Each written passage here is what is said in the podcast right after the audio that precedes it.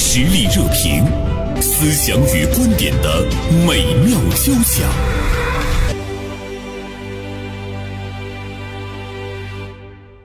我们来和大家聊一聊春节时期的这个旅游市场吧。介绍一下我们今天的节目嘉宾，呃，是大连晚报名笔视线今天的执笔人韩晓东。哎，晓东，春节期间出去了吗？呃，没有，深宅在家，有老人，有有孩子，孩子在外面读书，呃，回来呢，呃，好不容易回来一趟，可能就是暂时就是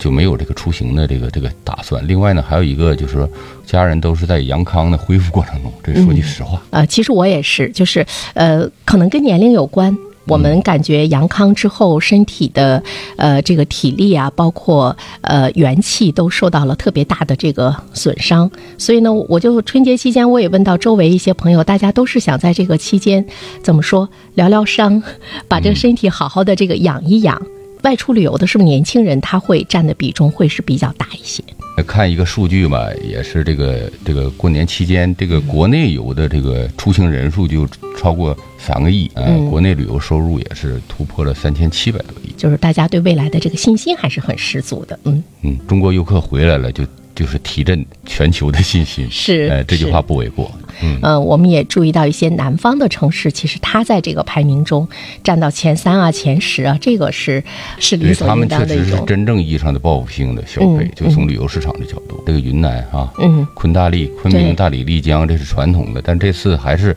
呃，雄居前三名这个热点城市、旅游城嗯市。春节期间，包括海南，呃，我看到一位朋友，就是他去海南旅游的时候，就是说让他崩溃的不单单是这个交通，不单单是人头攒动，让他崩溃的呢还有这个旅游的呃这个价格。说当时呢这个订的房间，呃看这个报价感觉应该是比较豪华，结果到了当地一看呢，说哎呀太普通了，是一一栋旧楼，最后呢改成了这个酒店，改成了旅社吧。呃，每一晚的这个价格呢，还是呢这个很高，让他有一些接受不了。但是呢，他的确又想去海南。我想这样的情况，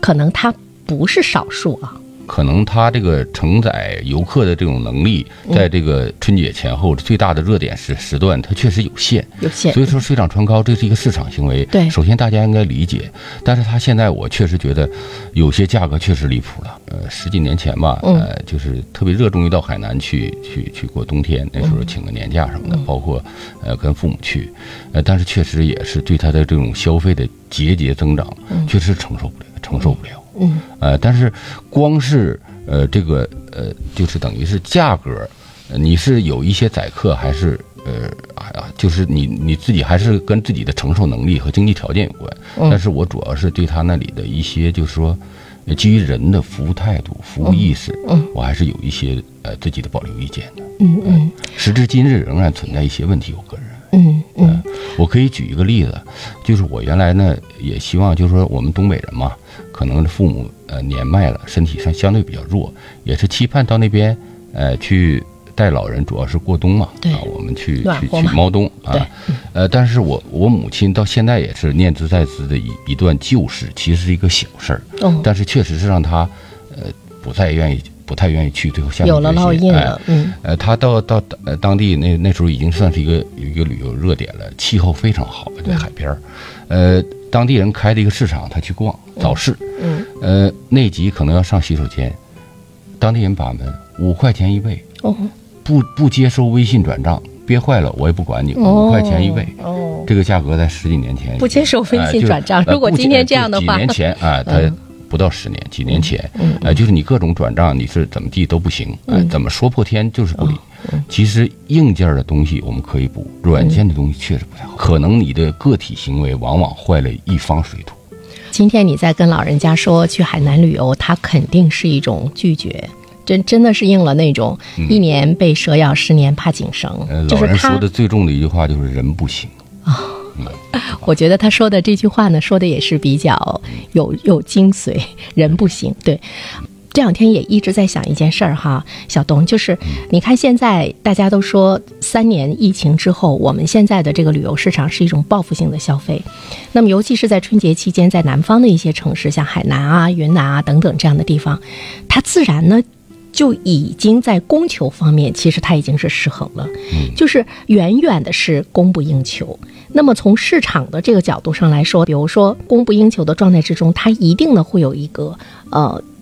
一个手段，市场的手段来进行调节，那肯定就是价格。嗯所以呢，我就在想说，呃，我们现在。呃，都在春节期间，大部分人一股脑儿的到了南方。其实你是可以预想到那个那个价格的节节高升的，是不是？也有很多人他是去接受的，有没有一种呃无奈的那种周瑜打黄盖，愿打愿挨？呃，我的我的看法是，嗯就是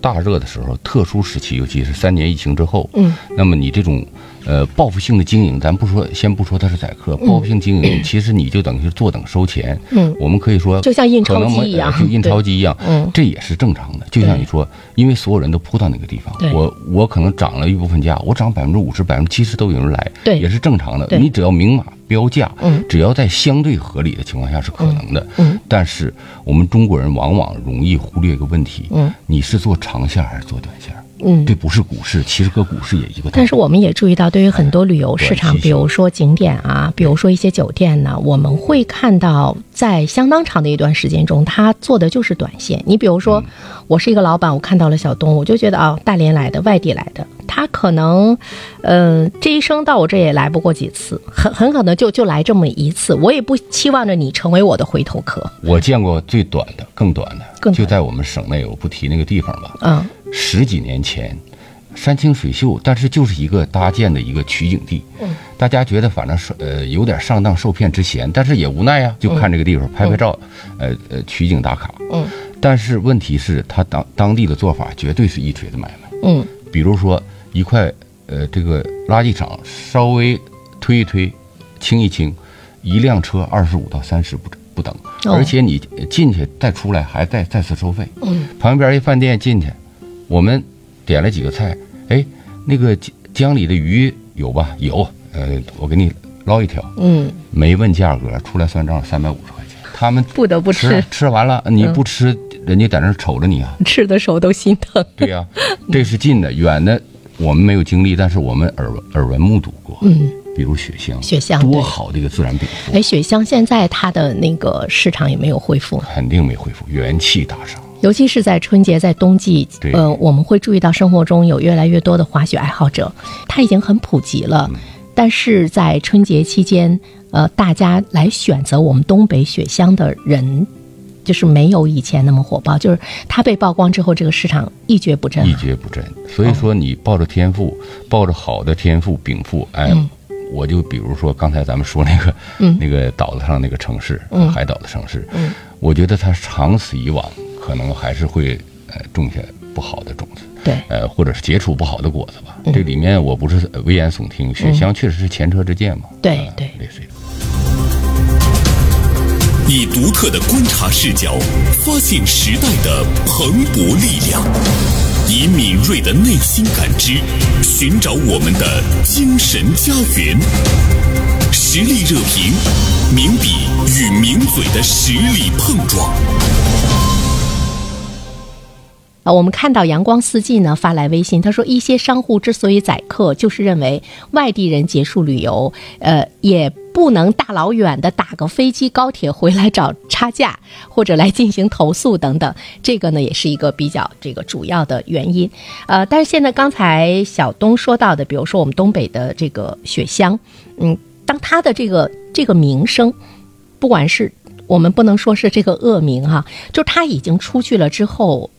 名它声受损之后，对修补起来确实是非常是，费就是力我们的个体可能是没有这个能力，也没有呢那个时间和精力，包括投诉啊，包括我去找差价呀。但是当你网络社会，当你这个呃名声已经出来之后，那个影响力恐怕就对，嗯确实是。所以说，呃，一个地方的旅游往嗯往是一张城市的名片。对刚才我说，它如如果不小心被玷污了，确实擦亮起来太不容易。在现现实的语境中，发现现在很多城市已经从战略的高度，这一点不虚言，看待这个旅游市场，嗯就说它看待旅游市场对城市嗯对，呃，这里面其实我们会看到，就是政府政府怎么样把这个旅游市场呃更好的给它管管理起来。比如说，呃，我们说今年的这个春节，呃，有一些南方的这个旅游胜地吧，嗯它出现的这个火爆是大家都能够看到的，嗯包括我们老百姓哈。其实从有关部门的角度上来说的话呢，它也能够预见。嗯这种预见的话呢，你是乐呵呵的觉得，哎呦，它对我们的 GDP 会比较好的这个贡献力等等这些方面之外的话呢，如果要从长久的角度上来想，其实更应该有一些预警的这个措施，比如说我们刚才说到的软性的这样的一种服务啊，你比如说，我看，呃，我这个给我印象比较深的有一条新闻，就是嗯春节期间、大年初二吧，哦，呃，因为这个黄山之前爆出，就是说因为游客太多，在山顶上有很多人不能及时下撤，因为呃气候突然那两天是暴跌，所以有些人是在山顶上是受冻的。哦，呃，其实这是一个双向的原嗯因，呃，因为这确实是超出景区的接呃这个接待能力。另外嗯呢，确实这也是猝不及防，有多少有点儿人确实是太多了。嗯，但是我觉得第一时间政府这方面的这个这个表态确实给我印象深刻。嗯，就是黄山市市长